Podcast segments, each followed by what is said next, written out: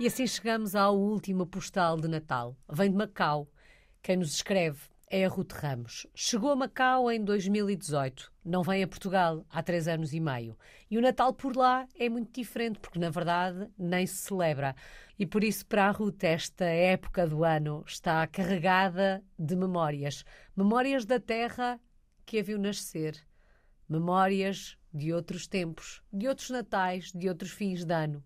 Memórias carregadas de tradição. Natal, para mim, é comunidade. E sendo natural das Caxinas, nem podia ser de outra maneira. Para nós, a preparação da ceia do Natal começa em pleno verão, com a árdua tarefa de secar a forreta. Começamos a comer forreta porque, há muitos anos, para muitas famílias, o bacalhau era demasiado caro. Não havendo a abundância que hoje há, começou-se a comer no Natal um peixe, agora raro e muito mais caro que o tradicional bacalhau. Dia 24 começava sempre da mesma forma, sempre na mesma carrinha, sempre em direção ao mesmo lugar. As mulheres da família acordavam ainda de madrugada e saíam em busca do melhor bolo rei para a consoada. O destino era sempre o mesmo. Subíamos para o primeiro andar e a memória é uma coisa fantástica. Só de falar parece que sinto o cheiro daquela sala, com mesas e estantes cobertas de bolo rei e pão de ló. O dia seguia, com os afazeres de cada família, com a tradição de visitar parentes e amigos. E com o final da tarde, chegava o ritual mágico de forrar o chão da sala dos meus avós, cujas mobílias já tinham sido arredadas, com uma alcatifa que foi milimetricamente comprada para aquele dia, para que tapasse toda a tijoleira e ninguém passasse frio. Enquanto isso, na cozinha e na casinha do quintal, vários braços descascavam as batatas, lavavam os coivões e outras mãos escorriam as rabanadas acabadas de fritar. Uns e outros iam chegando e trazendo um bocadinho de si para aquele Natal que sempre me pareceu tão mágico por ser tão comunitário.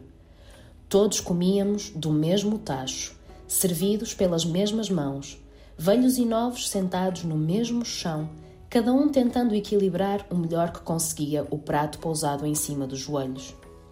O meu maior capricho era conseguir que a aletria fosse feita só depois do jantar, para que eu pudesse rapar o tacho e comê-la ainda quentinha. Esta é a única sobremesa que como na noite de Natal e que hoje, a tantos quilómetros de distância, ainda me aquece a alma. Depois do jantar, claro, o tempo de todos falarem uns por cima dos outros, de jogar ao loto, até que alguém fosse obrigado pela minha avó a vestir-se de Pai Natal, mais para entretenimento de graúdos do que de miúdos ensonados. À boleia do postal de Boas Festas da Ruth, tenho que partilhar convosco que esta é uma memória que me diz muito porque, tal como a Ruth, também eu sou de Vila do Conde, também eu cresci nas Caxinas e também eu, como forreta no Natal, e este ano, ao contrário da Ruth, que está muito longe, está em Macau, eu voltei às Caxinas e em família consoamos sentados no chão. Como é que é no dia 25, Ruth? Dia 25 era invariavelmente passado ao serviço da comunidade, fazendo algo que muito honra e enobrece as Caxinas as missas de Natal. Sempre me fascinou ouvir pessoas que vinham de tão longe só para assistir àquela celebração, preparada durante semanas e repetida durante anos. Ninguém se fartava e todos o fazíamos com o maior brio e orgulho. Portanto, no dia de Natal propriamente dito, eu estava na cripta da igreja com dezenas de outras pessoas, entre escuteiros e crianças, contando com as viúvas que tão pacientemente nos faziam chá de limão e nos cortavam fatias generosas de pão de ló. Entre as missas, todos replicávamos o Natal das nossas casas, ora jogando às cartas, ora contando anedotas.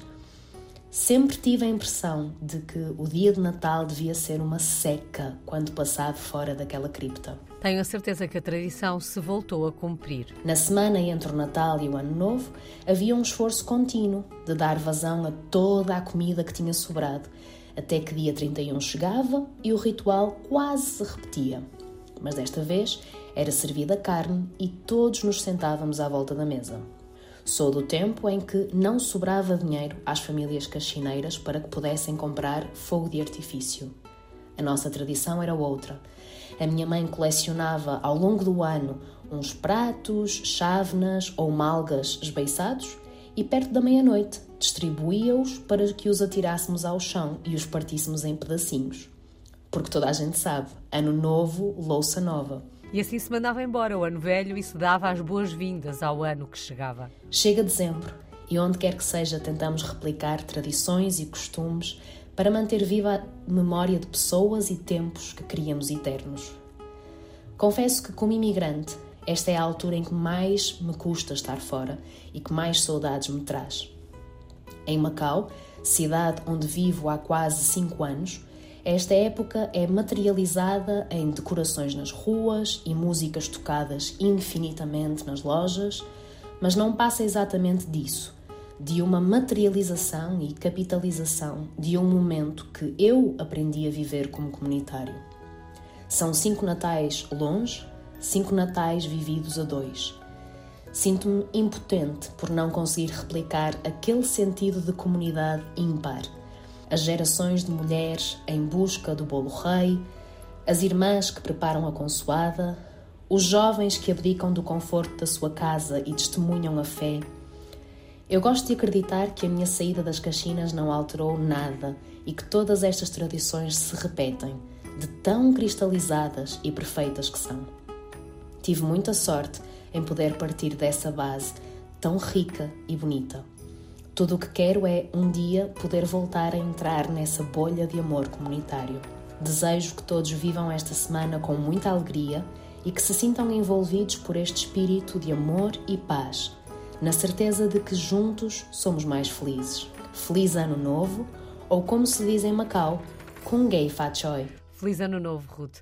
E aproveito para dizer que hum, a tradição nas Caxinas ainda é o que era. Pelo menos em algumas casas. Ruth, uma vez mais, muito obrigada por estas memórias, por este postal de boas festas. Um postal escrito tão longe de casa, um postal escrito em Macau, mas que está carregado de emoção e tradição. Feliz Ano Novo!